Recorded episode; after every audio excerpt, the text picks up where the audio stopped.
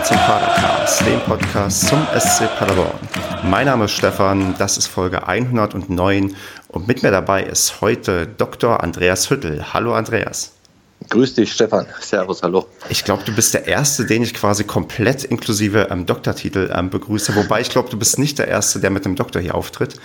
Ähm, ja. Viele werden sich wundern, warum ich dich einlade und äh, warum du hier sprichst. Ähm, es soll ums Thema Ausgliederung gehen und da wäre jetzt so die Bitte, dass du dich mal kurz vorstellst, wer du bist, was du machst, was vielleicht dein Lieblingsverein ist und was dich dafür prädestiniert, Ansprechpartner zum Thema Satzungsänderungen und Ausgliederung zu sein.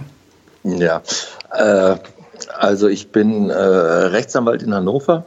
Ich bin äh, vorrangig tätig als Strafverteidiger, habe äh, in dieser äh, Eigenschaft äh, zahlreiche Verfahren im Fußballbezug bearbeitet, bin Mitglied der Arbeitsgemeinschaft Fananwälte und bin als Fan und Mitglied von Hannover 96 seit Jahrzehnten ähm, ja auch mit den, äh, mit den vereinsrechtlichen Angelegenheiten äh, betraut gewesen. Hannover ist ja nun ein Beispiel, was im Moment äh, einigermaßen kontrovers diskutiert wird.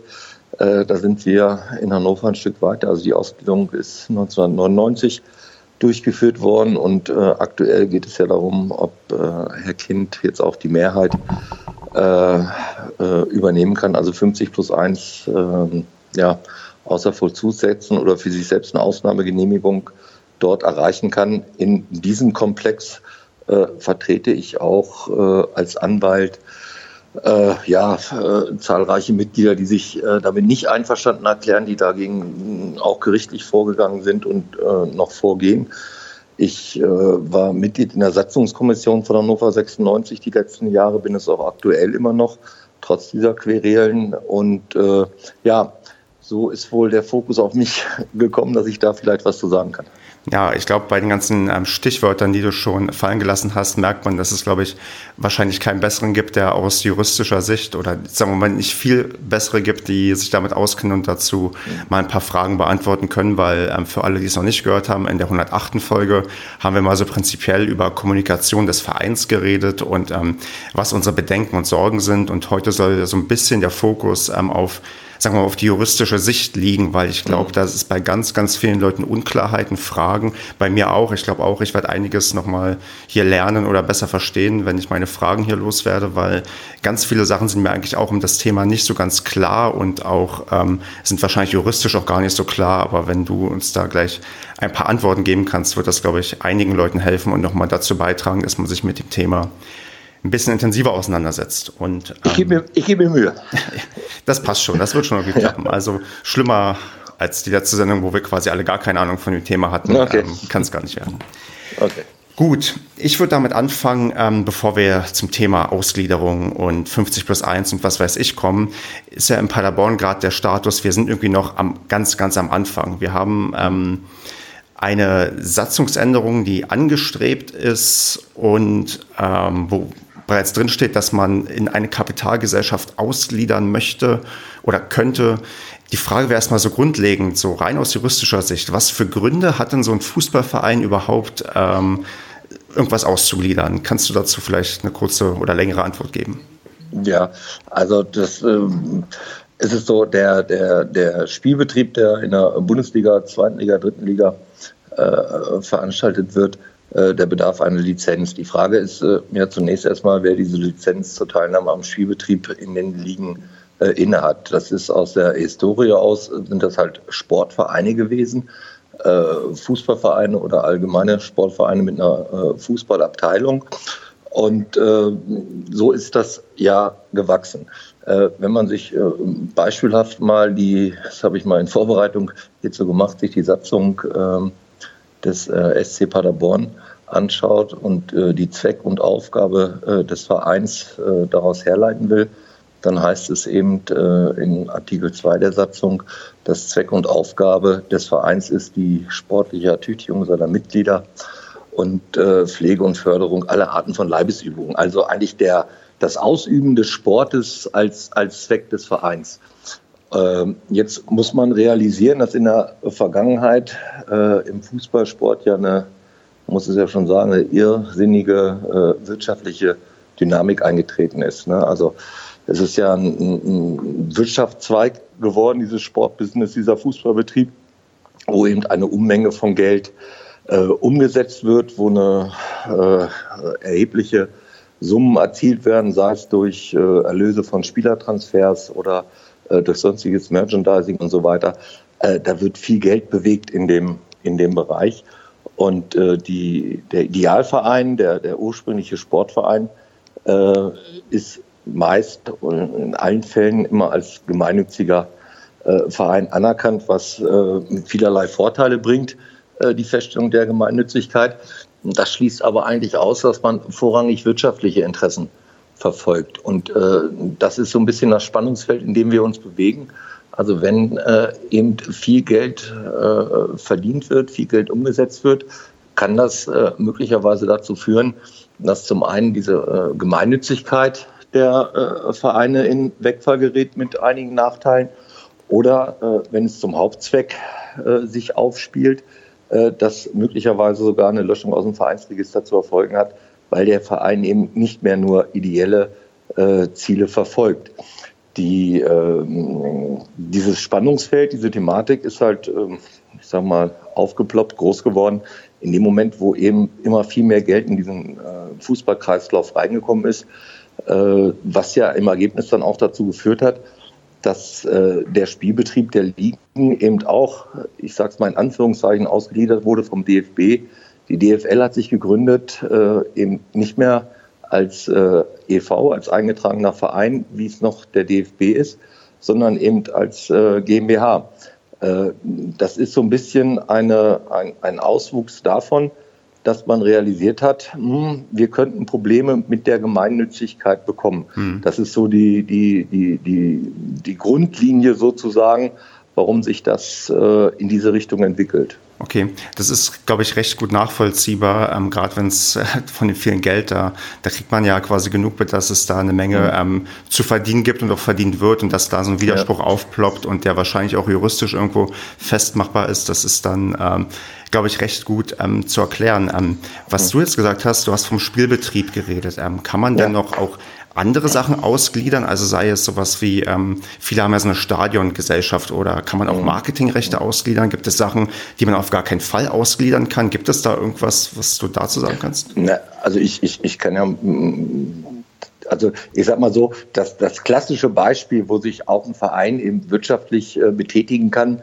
aus der Historie aus, war immer so die Vereinsgaststätte, sage ich mal. Ne? Das, das mhm. ist immer so der Klassiker gewesen. Also wir machen in einem eingetragenen Verein üben wir Fußballsport aus, spielen auch in der Liga mit. Das ist sozusagen die ideelle Zweck. Aber wir betreiben auch noch eine Vereinsgaststätte. Damit wollen wir ja auch Geld verdienen. Ne? Hm. Und äh, das wird beides unter dem Deckmantel äh, e.V. Äh, geführt. Da konnte man immer sagen, naja gut, aber der Hauptzweck, das ist eben immer der Fußballsport. Und die Vereinsgaststätte, das ist so ein, ein Nebenprodukt, was wir noch äh, nebenan, nebenan betreiben. Und da war das auch nie ein Problem. Wenn jetzt aber der, der Hauptzweck äh, Fußballsport betreiben immer weiter äh, zurückgeht, weil der Zweck wirtschaftlich äh, Geld zu erwirtschaften immer mehr in den Vordergrund äh, tritt, dann äh, kann das eben Probleme begeben.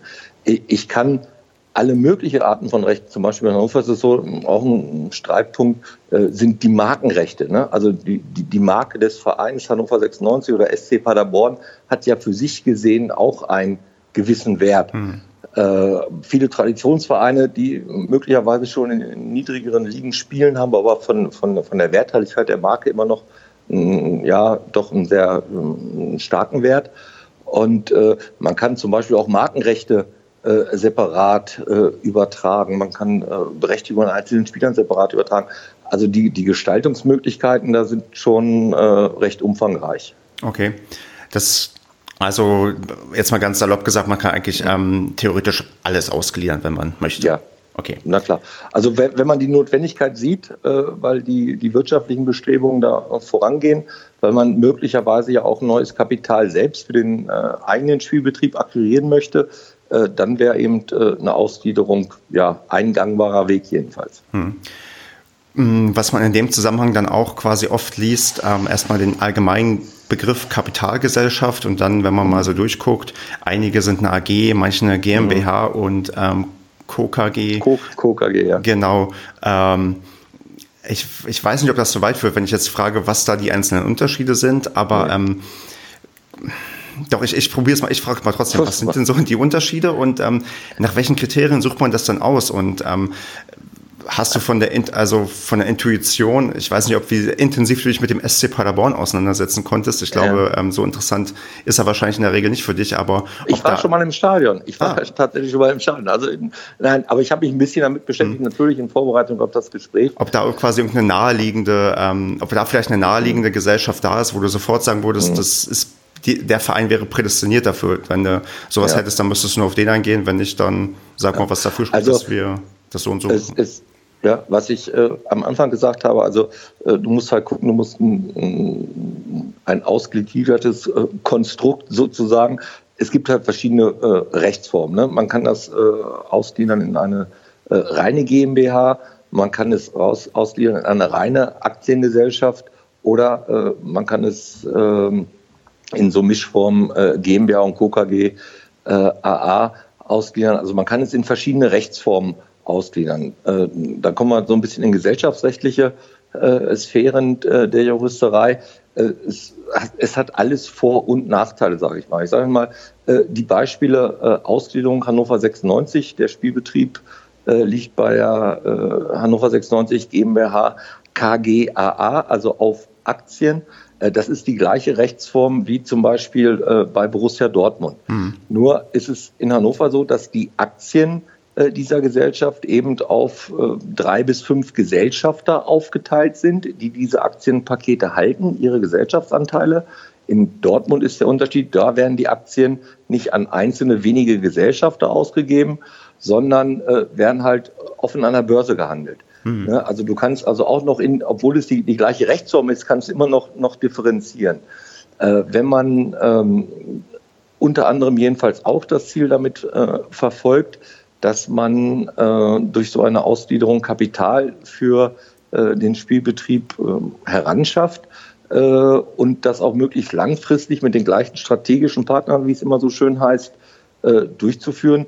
Dann wäre so ein Modell, also eine äh, GmbH, KGAA, wäre dann eigentlich ein, ja, ein, gangbarer Weg und ein nachvollziehbares Konstrukt. Man kann mit einigen wenigen Gesellschaftern äh, Kapital dann für den Spielbetrieb äh, bereithalten. Hm. Und das ist ja das, äh, was ich am Anfang gesagt habe. Also natürlich ist, ist die, äh, die Sorge dafür, dass man die Gemeinnützigkeit äh, verliert, die Sorge dafür, dass man den Vereinsstatus möglicherweise äh, abgeben muss, ist natürlich ein Aspekt. Ein anderer Aspekt jetzt aber auch, wir haben ja gesagt, es ist immer mehr Geld in diesem Wirtschaftskreislauf drin und äh, dieser alte Slogan, Geld schießt eben doch Tore, ähm, sorgt dafür, dass natürlich jeder, der äh, ein Stück weit mehr erfolgreich Fußball spielen will, versucht, durch mehr Geld, das er selbst in die Hand nimmt, äh, sich den sportlichen, Verkauf, äh, sportlichen Erfolg ein Stück weit auch zu erkaufen. Hm. Ähm, und da wäre so, äh, so eine Möglichkeit, äh, natürlich äh, ein gangbarer Weg, was du vorhin noch angesprochen hast, bin ein bisschen drüber weggegangen, so äh, Stadionbetreiber, äh, das ist äh, Beispiel Hannover, wenn es zu Hannover lastig wird, musst du mich stoppen. Ach, nö.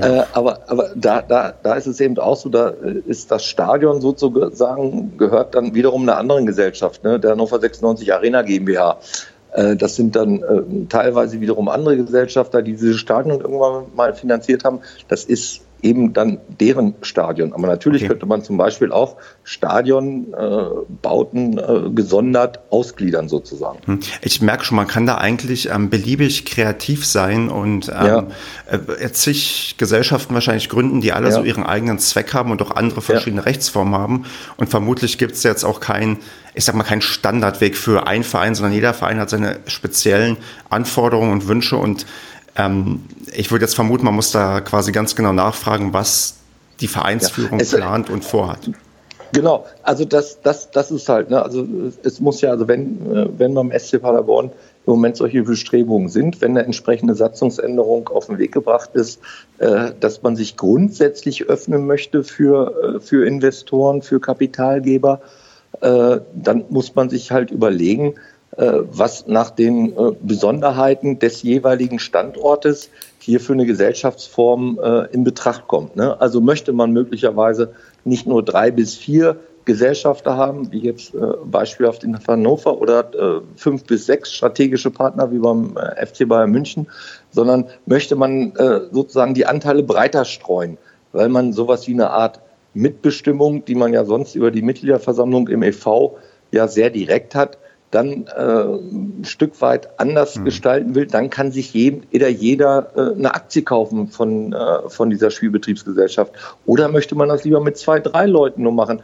Äh, das ist dann wirklich sehr speziell für den jeweiligen Standort. Okay. Äh, jetzt in Hinsicht auf die äh, Mitgliederversammlung beim SC Paderborn ist es eben, was man dann erhoffen kann oder was man sich eben wünschen sollte als Mitglied, der ja letztlich über eine Satzungsänderung entscheidet, dass das von vornherein sehr transparent äh, gehalten wird, dass man äh, erwarten kann vom aktuellen Vorstand, äh, dass der eben äh, Auskunft darüber gibt, was für Pläne hat man denn äh, jetzt konkret und was hat das möglicherweise für Auswirkungen und so weiter.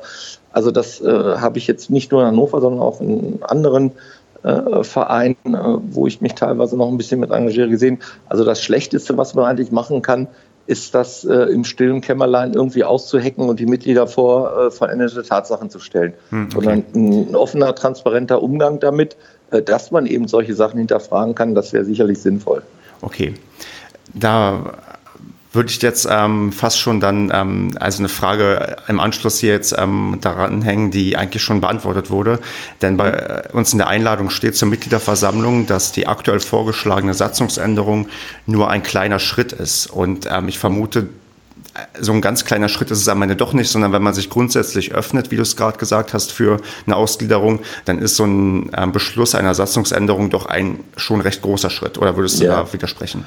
Nein, da will ich auf keinen Fall widersprechen. Also äh, wie gesagt, die, die, die Satzung im Moment sieht das eben, eben nicht vor. Und wenn man die, die grundsätzliche Möglichkeit schaffen möchte, äh, dann, dann ist das ein, ein wirklich sehr einschneidender, ein sehr einschneidendes Ereignis weil das äh, ja, wie gesagt, die Grundlage dann für weitere schafft. Es äh, ist ja, und da war Herr Hopp ja der Erste, der sich die, diese Ausnahmeregelung bedienen konnte, ein Kompromiss geschlossen worden zwischen DFL und den Vereinen, dass man auch wenn man längere Zeit, hier heißt es dann 20 Jahre, sich erheblich engagiert für einen Club, äh, die Möglichkeit hat, die bestehende 50 plus 1 Regelung äh, über eine Ausnahme für diesen Einzelnen dann aus der Welt zu schaffen. Genau, ne? da reden wir später noch ein bisschen drüber. Da reden wir später noch mal drüber. Okay. Genau, das habe ich auf, auf der Liste. Ähm, ich wollte ja. so ein bisschen chronologisch gehen und wir haben jetzt ja, ein bisschen okay. mal. Ich, ich, will nicht vorgreifen. Nee, nee, es ist, ist gut, ist gut. Ja. Wir haben jetzt ähm, schon mal ein bisschen beleuchtet, was, pass, was, man, was vorher so ein bisschen passiert und was man, mhm. ja, über was man sich vorher Gedanken machen muss. Jetzt stellen wir uns mal vor, ähm, die Mitgliederversammlung winkt quasi die Satzungsänderung durch nach mhm. hoffentlich mhm. intensiver Diskussion. Und die Frage wäre jetzt, wie geht es weiter? Und ähm, das ist ein schönes Beispiel bei einem unserer Nachbarorte, beim SC Preußen Münster. Die haben einen Tag mhm. vor uns auch eine Mitgliederversammlung, wo erst über eine Satzungsänderung ähm, abgestimmt wird. Und wenn die durchkommt, wird direkt im Anschluss darüber abgestimmt, ob man tatsächlich ausgliedert. Und mhm. ähm, auch bei uns wurde in der Mitgliederversammlungseinladung geschrieben, dass wir auf jeden Fall nochmal gefragt werden, ähm, ob ausgegliedert wird oder nicht, ob dann auch wirklich dieser Schritt getan wird. Und die erste mhm. naive Frage, die ich mir jetzt stelle, ist das gesetzlich notwendig, dass auf jeden Fall, bevor dann tatsächlich ausgegliedert wird, die Mitgliederversammlung nochmal gefragt wird? Oder gibt es da auch ähm, Ansichten, dass man sagt, ähm, wir müssen die Mitglieder sowieso nicht fragen, wenn wir es in der Satzung drinstehen haben, dann können auch wir selbst ähm, darüber entscheiden, ob wir ausgliedern oder nicht? Ja, also ähm, es es ergibt sich aus, aus, aus der Satzung, dass der Vorstand äh, den Verein vertritt. Ja, und äh, ganz grundsätzlich, man muss jedenfalls einmal gefragt haben. Aber das war zum Beispiel auch ein Streitpunkt äh, in den juristischen Auseinandersetzungen, äh, die es jetzt in Hannover gegeben hat. Da hat äh, zum Beispiel letztlich das OLG Zelle gesagt, nein, wenn äh, der Vorstand diese Machtfülle auf sich vereinigt, dann muss auch nicht mehr weiter gefragt werden. Bei der Ausgliederung damals bei Hannover war es jedenfalls auch noch so, dass gefragt wurde. Und es ist auch notwendig. Wie gesagt, äh, man kann sich juristisch darüber streiten, äh, aber allein die Tatsache, dass eine Satzungsänderung beschlossen wurde, dass das grundsätzlich möglich ist, meine ich, rechtfertigt es noch nicht, dass es dann auch äh, einfach durchgewunken wird, ohne die Mitglieder nicht nochmal zu fragen. Und das ein, ein Satz noch dazu, hm. Äh, das muss man auch den Verantwortlichen äh, ganz deutlich machen, ähm, dass, dass sozusagen, das ist der, der, der Kerngehalt des Idealvereins ist, dass die Mitgliederversammlung über solch wichtige Fragen nicht nur informiert, sondern auch eben äh, gefragt wird. Es ergeben sich dann höchstens Unterschiede in der Frage, äh, mit welchen Mehrheiten das gemacht werden muss. Also reicht eine einfache Mehrheit, um zu sagen, jawohl, es wird jetzt ausgeliefert, brauchen wir möglicherweise eine Zweidrittelmehrheit, um das, äh, um das äh, verbindlich durchzusetzen. Aber das nochmal gefragt wird, halte ich in jedem Fall für juristisch notwendig und moralisch auch für sinnvoll. Ich folge dir da gerne bei der moralischen Frage, bei der juristischen Frage hake ich nochmal nach. Gibt es denn mhm. Leute, die das anders sehen? Also die wirklich das auch vielleicht ja. schon mal anders gemacht haben? Na, na klar, das, das, gibt es. Wie gesagt, also aus der, aus der Satzung ergibt sich, der Vorstand vertritt den Verein. Mhm. Und äh, natürlich muss der Vorstand nicht, wenn er, wenn er irgendwelche Entscheidungen trifft, bei jeder dieser Entscheidungen, die er trifft, immer einen Mehrheitsbeschluss einer Mitgliederversammlung äh, herführen. Die, die Frage ist, ob das nicht ein solch außergewöhnlicher Vorrang ist, dass man dafür gesondert eine Mitgliederversammlung und eine entsprechende Entscheidung braucht.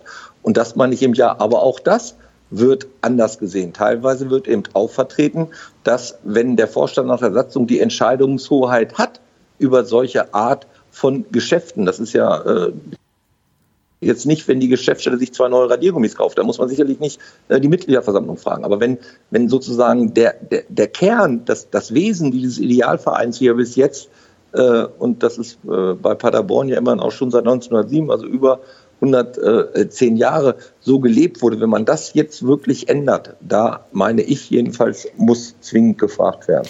Ähm, könnte man da auf Nummer sicher gehen und ähm, sagen wir mal, in die Satzungsänderungen ähm, da vorschlagen, dass man mit reinschreibt, dass man auf jeden Fall nochmal ja. fragt? Wäre man dann auf einer, sagen wir mal, dann sicheren man, Seite?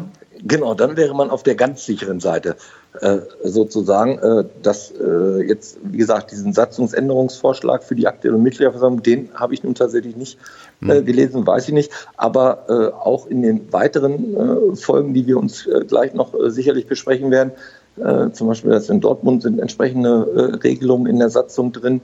Äh, wenn das in der Satzung, ich sage mal ein bisschen unjuristisch zementiert ist, äh, dann kommt man da gar keinen Fall drüber weg. Ne? Also man könnte natürlich diesen Satzungsänderungsantrag, wie er jetzt da ist, wenn sowas noch nicht aufgenommen ist, dahingehend ergänzen, dass für den Fall, dass eine Ausgliederung dann auch tatsächlich vorgenommen werden soll, dies nur geht, mit einem entsprechenden Votum der Mitgliederversammlung und kann da ja auch reinschreiben. Mit ja. einfacher Mehrheit, mit Zweidrittelmehrheit, mit Dreiviertelmehrheit, wie es dann noch immer sein soll. Genau, dann wäre, hätte man sogar den Vorteil, dass man von vornherein klärt, welche Mehrheit ja. man braucht, weil das ist ja ähm, das, ich glaube, ja, ist die Frage, du hast ja gerade gemeint, dass man sich darüber streiten kann. Und wenn man, ja. je mehr man vorher klärt, desto, desto einfacher ist es ja immer, weil ähm, der, der Worst so Case, den ich so ein bisschen im Kopf habe, ist tatsächlich, ähm, dann will man irgendwann ausgliedern, man stimmt drüber ab, man stimmt dagegen und dann sagt der Vorstand, na gut, dann machen wir es halt doch, weil eigentlich dürfen wir es ja doch, zumindest haben ja. das einige so gesagt. Und wenn man vorher von vornherein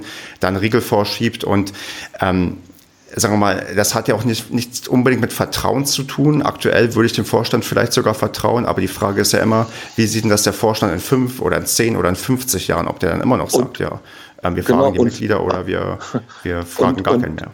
Ja, und wer ist es denn dann überhaupt? Ne? Richtig. Das ist ja auch ein Stück weit, also diese, dieses Vertrauen ist ja auch ein Stück weit immer von den handelnden Personen abhängig. Das mhm. ist doch ganz klar. Wenn da jetzt ein, ein Vorstand ist, wo man sagt, ja, dem trauen wir wirklich nichts Böses zu, dann mag das jetzt in der Momentaufnahme ja auch richtig sein. Das ist so ein bisschen die Fallkonstellation. Äh, der VfL Bochum hatte ja Ende letzten Jahres eine entsprechende Mitgliederversammlung, wo auch die Ausgliederung grundsätzlich beschlossen mhm. wurde. Und äh, da war die Tendenz auch, so da ich mich auch mit vielen Leuten unterhalten, da war die Tendenz auch so, also dem aktuellen Vorstand trauen wir zu 100 Prozent. Aber trotzdem haben wir Bedenken, das so zu machen, weil wer weiß denn, was äh, künftig für eine Person hier am Ruder ist und äh, wie der das dann handhabt. Und wenn man es dann in die Satzung vorher rein formuliert hat, dann äh, ist man dann jedenfalls vor möglicherweise bösen Überraschungen doch einigermaßen abgesichert. Hm. Ähm, dass man das in die Satzung schreibt, wäre jetzt die erste Möglichkeit, die mir eingefallen ist. Die zweite wäre, ähm, kann man auch, ähm, sagen wir mal, die Satzungsänderung beschließen und danach vielleicht noch einfach mit einem einfachen Beschluss auf der Mitgliederversammlung beantragen, dass man ähm, auf jeden Fall nochmal drüber abstimmen lässt? Oder ist das dann ähm, weniger bindend irgendwie? Also das, das ist auch äh, ein Streitpunkt gewesen in den aktuellen Verfahren äh, Hannover 96. Da gab es äh, nämlich genau das Gleiche, nur im umgekehrten Sinne. Da war, äh, ist ein Satzungsänderungsantrag zuvor eingereicht worden, dass äh, äh, die Möglichkeit, eine Ausnahmegenehmigung 50 plus 1 zu stellen, äh, grundsätzlich über die Satzung ausgeschlossen werden sollte. Mhm. Dieser äh, Satzungsänderungsantrag hätte einer Zweidrittelmehrheit bedurft. Die ist nicht ganz erreicht worden. Es waren nur 62 Prozent, die dafür gestimmt haben. Mhm. In einem weiteren Antrag äh, ist äh, gefordert worden, dass für den Fall, dass so ein äh, Ausnahmeantrag gestellt wird, vorher zwingend noch eine Mitgliederversammlung durchgeführt werden soll, die das bestätigt. Und der ist mit weit über 80 Prozent angenommen worden, äh, obwohl man da nur eine einfache Mehrheit für gebraucht hätte. Da hat das äh, Oberlandesgericht Celle im Verfahren im einstweiligen Rechtsschutz, was ich auch geführt habe, gesagt, durch diesen weiteren Antrag ist sozusagen der Satzungsänderungsantrag ausgehebelt worden. Es kann nicht sein, dass man äh, versucht, die Satzung zu ändern. Das klappt nicht. Und dann mit einem anderen Antrag sozusagen durch die Hintertür versucht, den Vorstand jetzt doch wieder zu verpflichten, noch eine Mitgliederversammlung zu machen. Da hat das OLG Zelle jedenfalls gesagt, das geht so nicht. Okay. Also muss ich deine Frage dann eigentlich äh, jedenfalls auf Grundlage dieser Rechtsprechung so beantworten, dass ich sage, so ein weiterer Antrag hätte möglicherweise nicht die rechtliche Wirkung, die man sich davon erhofft. Verstehe, das ist ähm, gut zu wissen. Ähm, gibt es denn nach hm. dem, gibt es noch eine Stufe über dem OLG, wo man hätte klagen können, wenn man geklagt hätte? Nein, okay. äh, nein, äh, gibt es in, in dem Bereich jetzt nicht. Hm. Äh, man muss es ein Stück weit einschränken. Es war das Verfahren im einstweiligen Rechtsschutz. Also es war die beantragte einstweilige Verfügung dass 96 äh, so einen Ausnahmeantrag nicht stellt. Mhm. Äh, normales Gerichtsverfahren zu dieser Frage äh, dauert, ich sage mal so, meine äh, Vorausschau circa zwei bis drei Jahre. Mhm. Jetzt war die Mitgliederversammlung war im April und Herr Kind hat immer gesagt, ich stelle den Ausnahmeantrag noch im Jahr 2017. Das heißt, zwei, drei Jahre abwarten für ein normales Verfahren hätte man, selbst wenn man gewonnen hätte, das nicht verhindern können. Deswegen gab es dann ein einstweiliges Verfügungsverfahren. Und äh, da ist es so, dass das Gericht das äh, Juristen, sagt man das, summarisch prüft. Also die gucken nur mal so grob drüber, klären es aber nicht genau. Sie sagen, es ist aber überwiegend wahrscheinlich, dass das im Hauptsacheverfahren, also in dem normalen Klageverfahren, so entschieden werden würde. Hm. Äh, die letzte verbindliche Entscheidung ist dann noch nicht getroffen worden, weil das Hauptsacheverfahren eben noch Jahre dauern wird. Okay, verstehe.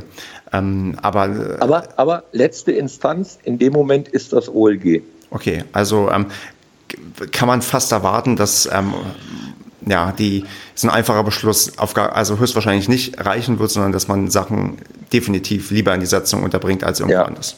Okay. Ja. Gut. Ähm, noch eine Frage, wenn wir jetzt ähm, ausgliedern. Ähm, wie kann man denn oder wie wird denn sinnvoll die ähm, Vertretung des Vereins ausgestaltet? Der Verein muss ja irgendwie ähm, in diesen ähm, Kapitalgesellschaften eine Art Stimmenmehrheit haben und auch mit ähm, mhm. drin wirken. Ähm, schreibt man sowas in die Satzung fest? Kann der Vorstand sich das auch irgendwie beliebig ähm, zurechtlegen? Wie sind ja, also die generellen Rahmenbedingungen? Ja, das äh, ist ein Stück weit davon abhängig, äh, was für eine äh, Rechtsform man nun wählt für den äh, auszugliedernden äh, Teil. Mhm. Äh, da gibt es eben in einer, äh, zum Beispiel in einer Aktiengesellschaft andere Vertretungsregeln als äh, in der GmbH und in der KGA wiederum andere. Da müsste man gucken.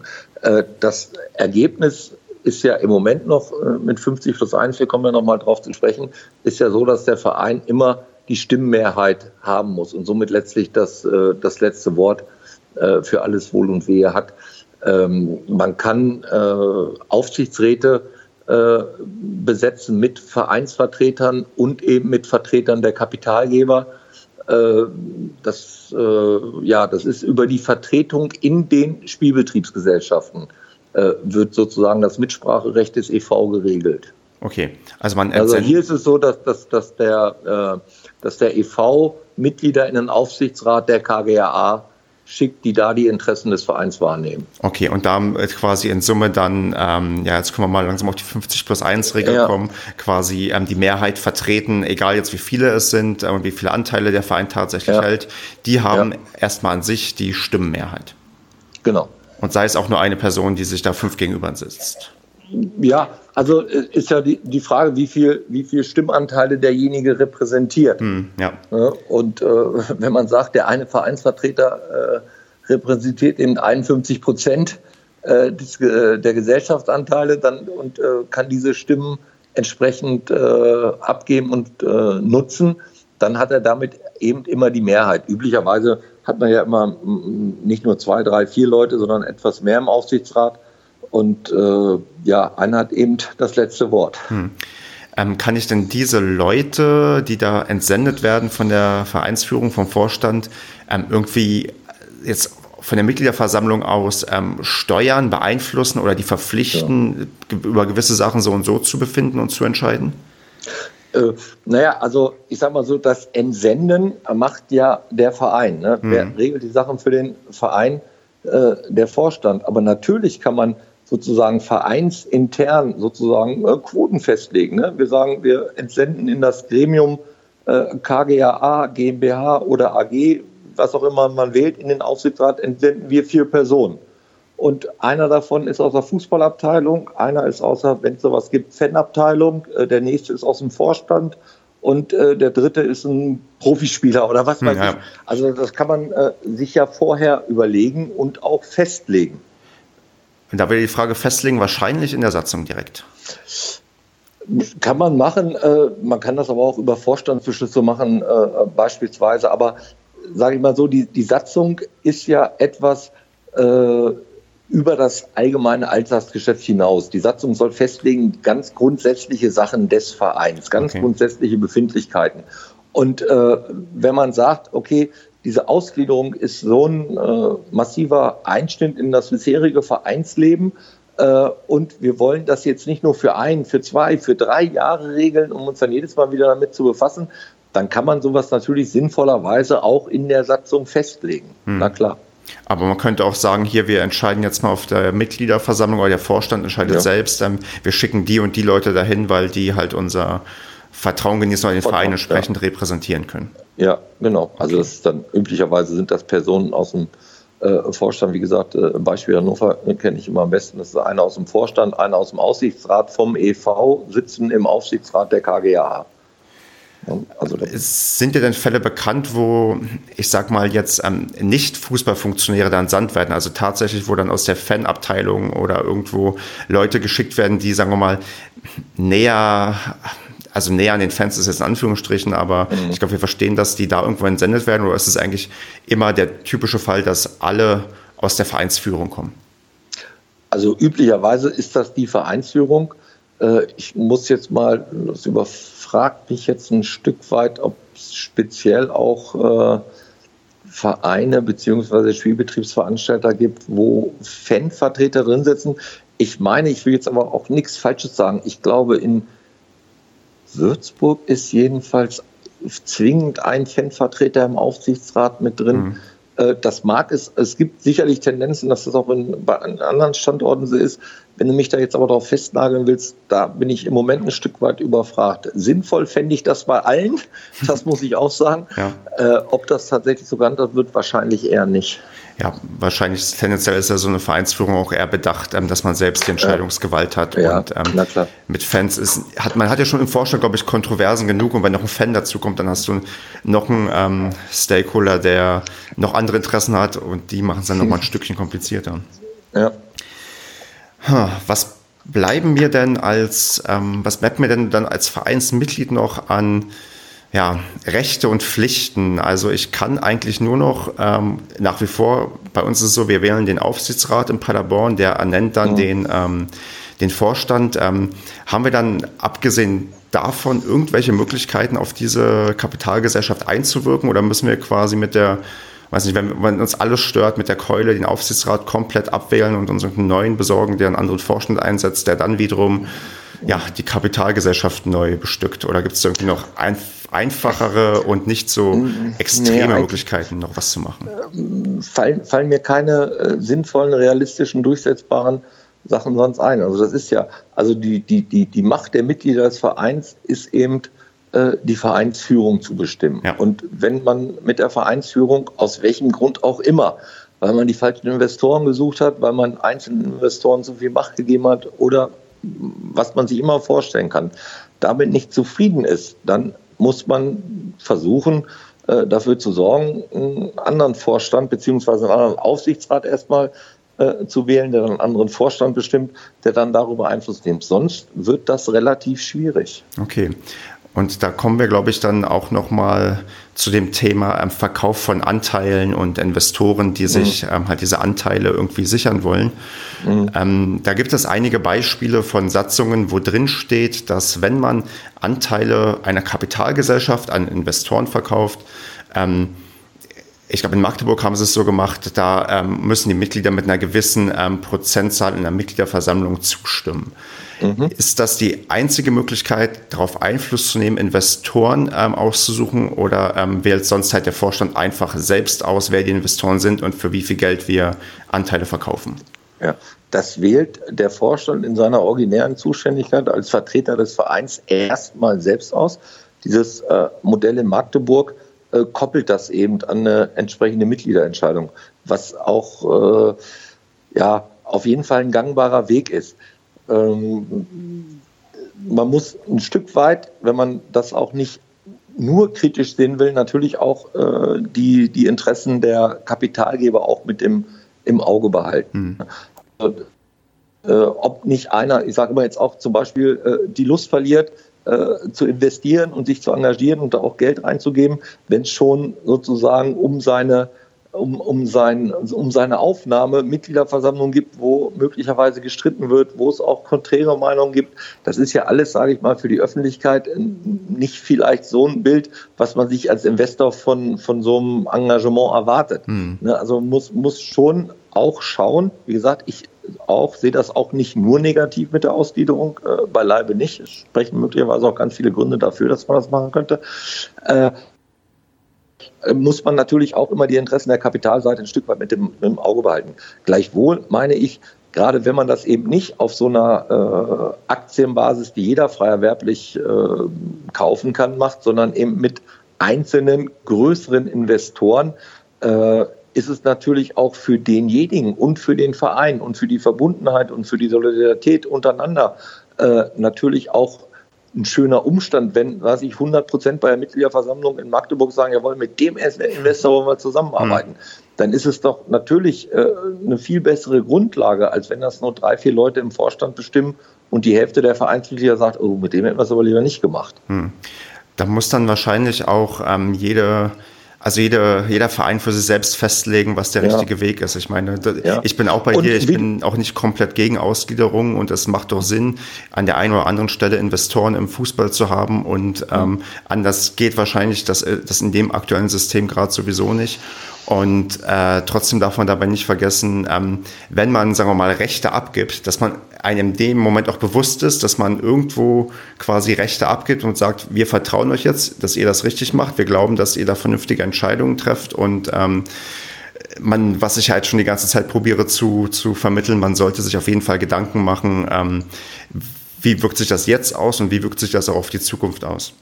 Ja, also das ganz sicher. Es ist eben nicht nur schwarz oder weiß. Genau. Ne? Also wenn man so die öffentliche Diskussion verfolgt, dann gibt es entweder äh, Befürworter oder Gegner. Es gibt eigentlich kaum vermittelnde Stimmen oder, oder, oder Grautöne. Es gibt Hop oder Top. Äh, das ist meine, das, das spaltet dann eher äh, die Mitgliedschaft und die Fanszene.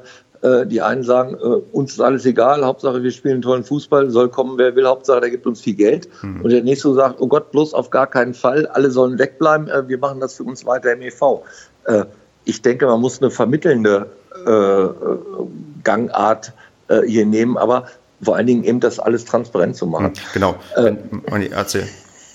Nee, das, nee. Äh, das war schon, ne? Okay, nee, weil wenn, weil, weil wenn die Fronten erstmal verhärtet sind, man sieht ja, wie schwierig das dann zum Beispiel bei euch in Hannover ist oder bei 80, ja. München. Irgendwann redet man gar nicht mehr miteinander und ähm, ja.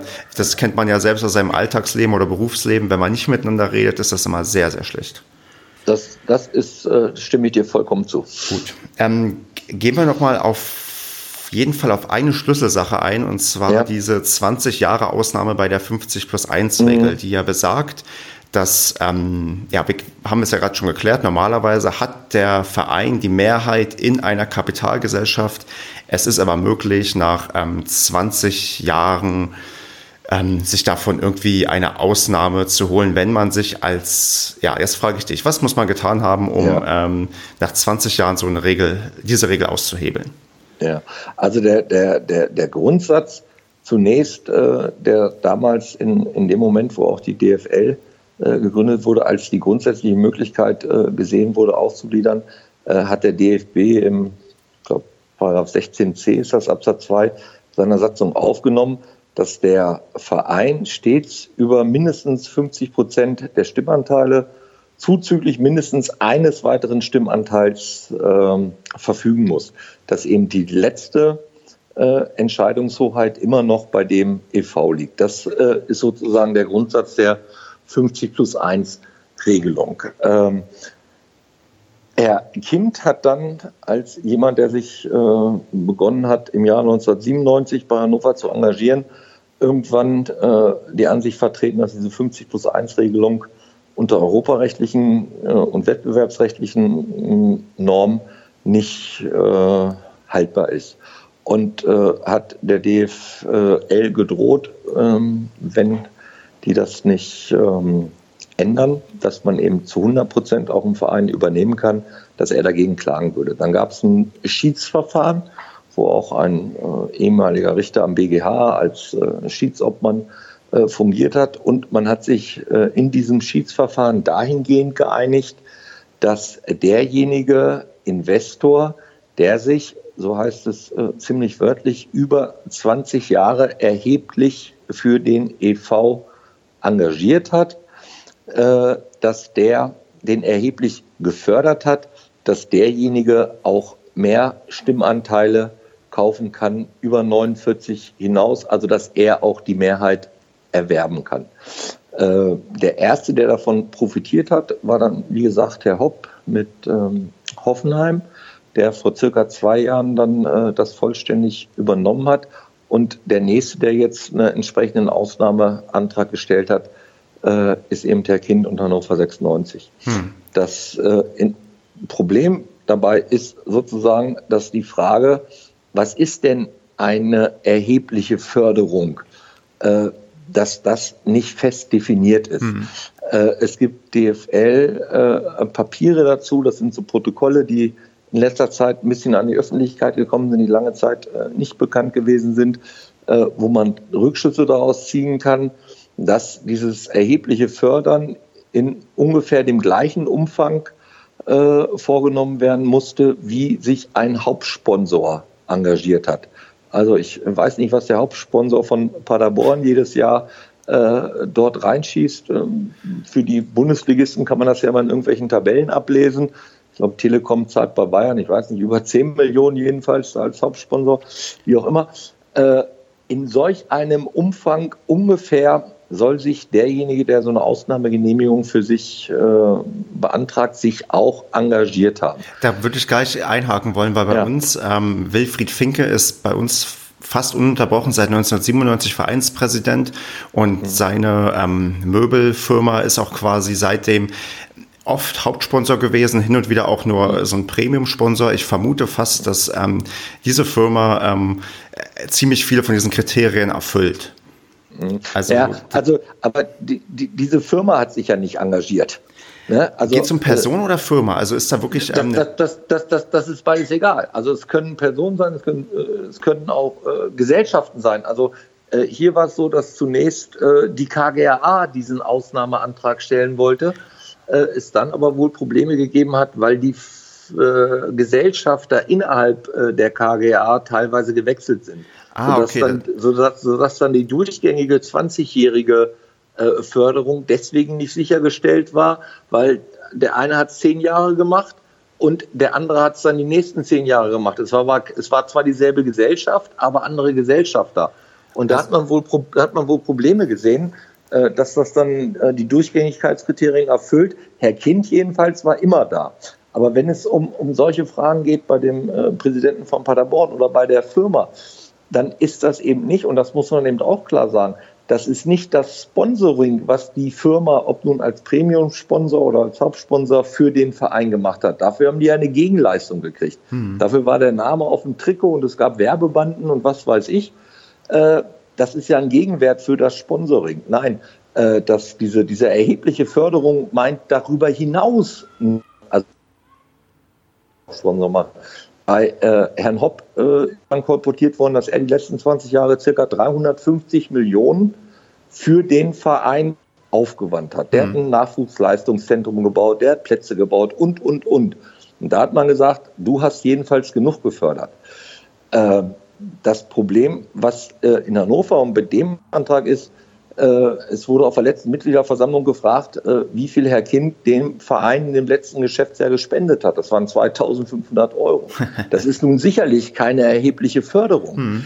Er lässt jetzt sozusagen verbreiten, naja, aber ich habe ja immer unentgeltlich und äh, äh, unentgeltlich äh, dafür gearbeitet. Das war ja ein Ehrenamt. Und wenn ich aber meine Arbeitsleistung sonst so bewerte, dann ist meine Arbeitsleistung in meinem Unternehmen vielleicht zwei Millionen wert. Also die habe ich 96 umsonst zur Verfügung gestellt und äh, das ist sozusagen meine Förderung.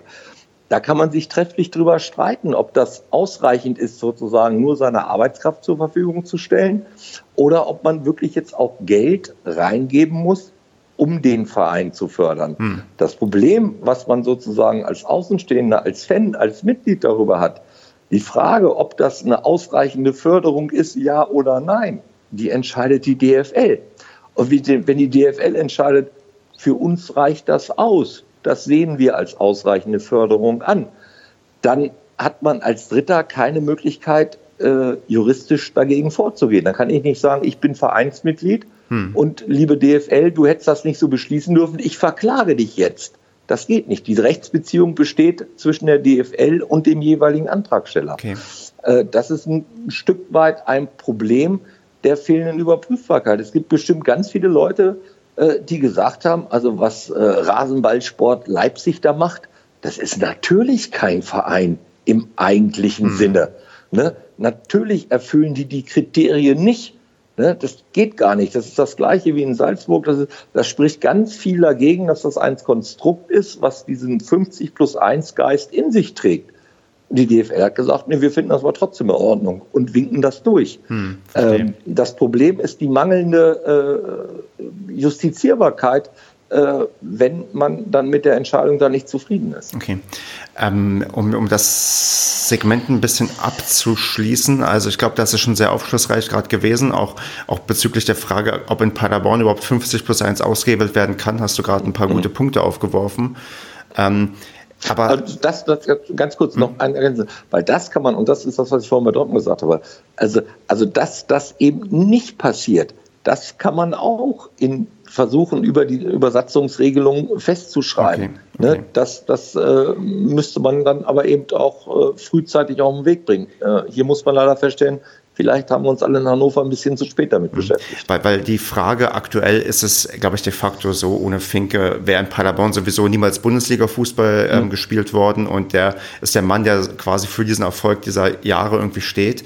Ähm, bei dem hätte wahrscheinlich auch niemand was dagegen, wenn er die Stimmenmehrheit hat, weil er aktuell sowieso den Ton mehr oder weniger angibt. Mhm. Was mich aber interessiert ist tatsächlich, ähm, wenn er oder wenn irgendwer so eine Stimmenmehrheit sich gekauft hat, kann er diese Rechte nochmal weiterverkaufen oder müssen mhm. die dann bei ihm bleiben? Äh, die kann er natürlich weiterverkaufen. Ah, okay. Ne, das ist aber auch, das ist aber auch eine hochspannende Frage. Kann er die an jemanden verkaufen, der sich selbst auch schon mindestens dann 20 Jahre äh, engagiert hat.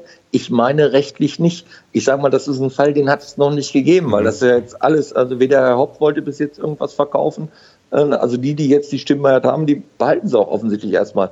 Äh, meine rechtliche Einschätzung ist, natürlich kann er die sofort wieder verkaufen. Und dann ist für mich äh, die ganz große Frage, dann ist ja alles, was man sich sozusagen in diesem äh, Schiedsgerichtsverfahren mit der DFL überlegt hat, man muss sich 20 Jahre äh, engagieren, das muss auch eine gewisse Erheblichkeit haben und, und, und. Diese ganzen Kriterien würden in dem Moment ja wegfallen. Ja, ja und das ist auch die, das ist, äh, die große Sorge, äh, die man dann haben muss. Und ja, es, es, ist ja nicht nur der Verkauf, Entschuldigung, äh, hm. wir reden ja teilweise auch über über natürliche Personen und äh, die biologische Uhr tickt vor allem. Geben. Und, äh, und die, die Sache ist, äh, wenn jetzt äh, der Erbe von dem, von dem Rechteinhaber, der findet eben nicht Fußballkuchen, äh, sondern Synchronschwimmen und der sagt, ich will doch keinen Fußballverein unterstützen, sondern ein Ballettteam oder was weiß ich, da will ich mein Geld investieren, ich verkaufe das jetzt alles. Äh, da kannst du dann im Zweifel äh, nicht mehr äh, großen Einfluss nehmen drauf. Das ist, ähm, also das ist gut zu wissen, weil die Frage habe ich mir tatsächlich gestellt und gerade wo du die biologische Uhr auch angesprochen hast, das ist auch so ein Gedanke, den ich auch habe, weil die meisten Herren sind ja schon in einem etwas gesetzteren Alter und klar, die werden keine 100 Jahre mehr leben, ja. so zynisch das jetzt vielleicht auch klingt. Und da muss man sich echt Gedanken machen, gerade was du meinst, dann wird es irgendwohin vererbt, der hat keinen Bock auf Fußball. Und, und ähm, das, das, sind Sachen, das, die man ja, jeden also das, Fall... Das ist das, das ist ein, ein, ein Themenbereich, ist halt, ist halt die Erbfolge. Das nächste Thema, das wünsche ich keinem, äh, auch nicht dem Kind oder eurem Präsidenten, äh, die Frage der eigenen Insolvenz muss man ja auch überlegen. Ne? Also äh, wenn es mir wirtschaftlich auf einmal mit meinem Unternehmen, äh, das diese Anteile hält, nicht mehr gut geht und ich damit insolvent werde, dann ist das ein Vermögenswert wie jedes Auto, wie jeder Bagger, wie jedes, äh, was weiß ich, anderer Betriebswert. Es ist ein Vermögenswert, der in die Insolvenzmasse fällt. Hm. Was macht denn der Insolvenzverwalter möglicherweise damit? Äh, der verwertet Wirtschaftsgüter in der Insolvenz. Der braucht Geld für die Insolvenzmasse. Also wird er losgehen und die verkaufen. Da wird man, da wird man ja nicht sagen können von der DFL, wir werden dem Insolvenzverwalter jetzt Regeln vorschreiben, er darf die nur jemandem verkaufen, der sich 20 Jahre engagiert hat. Das, äh, das, das, das beißt sich. Ja. Ne? Und da wird es sagen, das, das, interessiert mich gar nicht. Ich brauche jetzt Geld für meine Insolvenzmasse. Also es gibt also diese, diese, äh, diese zwei Fallstricke Insolvenz und Erbfall. Das sind Sachen, äh, die das Ganze natürlich noch unsicherer machen und äh, noch mehr risikobehaftet. Andreas, ich glaube, wir haben jetzt eine ganze Menge Sachen beleuchtet und ich hoffe, dass viele, die A, hoffe ich, dass viele zur Mitgliederversammlung bei uns gehen und B, ja. viele auch diese Fragen, die wir hier so gestellt haben und die hier aufkommen, auch ähm, dort behandeln und auch ähm, stellen und dass man sich auch, bevor, auch wenn man sie nicht stellt, dass man sich vorher darüber Gedanken macht, auf was man sich da zukünftig ähm, einlassen wird, wenn man für die Möglichkeit einer Ausgliederung stimmt. Und ähm, freue mich sehr, dass du da, also wirklich, ich habe tatsächlich einiges nochmal gelernt und auch einige interessante Fakten hier ähm, aufgegriffen und habe jetzt an dich noch die Frage, willst du noch irgendwas ja. loswerden? Also du mit deiner reichhaltigen Erfahrung als Hannover 96 leidgeplagter ähm, Fan und ähm, in einer Satzungsfindungskommission befindlicher, ähm, was sollen wir noch beachten? Was willst du uns noch mit auf den Weg geben äh, für die vielleicht anstehende Mitgliederversammlung? Ja, also den, äh, den Fans, den Mitgliedern, da wünsche ich mir einfach, äh, dass, dass die sich äh, der Tragweite doch sehr bewusst werden. Dass die das, so wie du es auch machst, kritisch hinterfragen, sich wirklich eine fundierte eigene Meinung bilden, soweit das eben möglich ist und die Position, die sie dann haben, auch vernünftig und sachlich vertreten. Das wünsche ich mir für Fans, dass die einfach sich möglicherweise nicht von dem äh, ja, ich sag mal, Hochglanzprospekten oder von den Versprechungen da äh, zu sehr einwickeln lassen, sondern das wirklich ein Stück weit kritisch hinterfragen. Äh, dann nur auch noch eingesch eingeschoben äh, bei der Ausgliederung äh, beim HSV, also beim Hamburger Sportverein, hieß es ja auch immer mit HSV Plus wird alles besser und so weiter und so weiter. Wenn man sich die Entwicklung anguckt, muss man sagen, also alles, was da gesagt wurde, äh, wirtschaftliche Kompetenz kommt endlich in den Vorstand und uns wird es besser gehen und sportlich wird es besser laufen, hat sich alles nicht erfüllt. Also eine Ausgliederung ist eben auch kein Allheilmittel und äh, per se für sich gesehen nun äh, der Schlüssel zum Glück, um sportlich und wirtschaftlich erfolgreich zu sein. Also für die Mitglieder muss ich ganz klar sagen, wünsche ich mir, dass sie sich eine Meinung bilden und die dann auch äh, sachlich und objektiv vertreten. Für den Verein als solches äh, äh, kann man, kann man nur anraten, ja, wenn ihr sowas vorhabt, macht das transparent, versucht möglichst viele Leute mitzunehmen. Und das macht ihr eben nicht, wenn ihr diese Entscheidungen im stillen Kämmerlein trefft, sondern macht das öffentlich, äh, sagt eure Beweggründe und seid so offen wie möglich.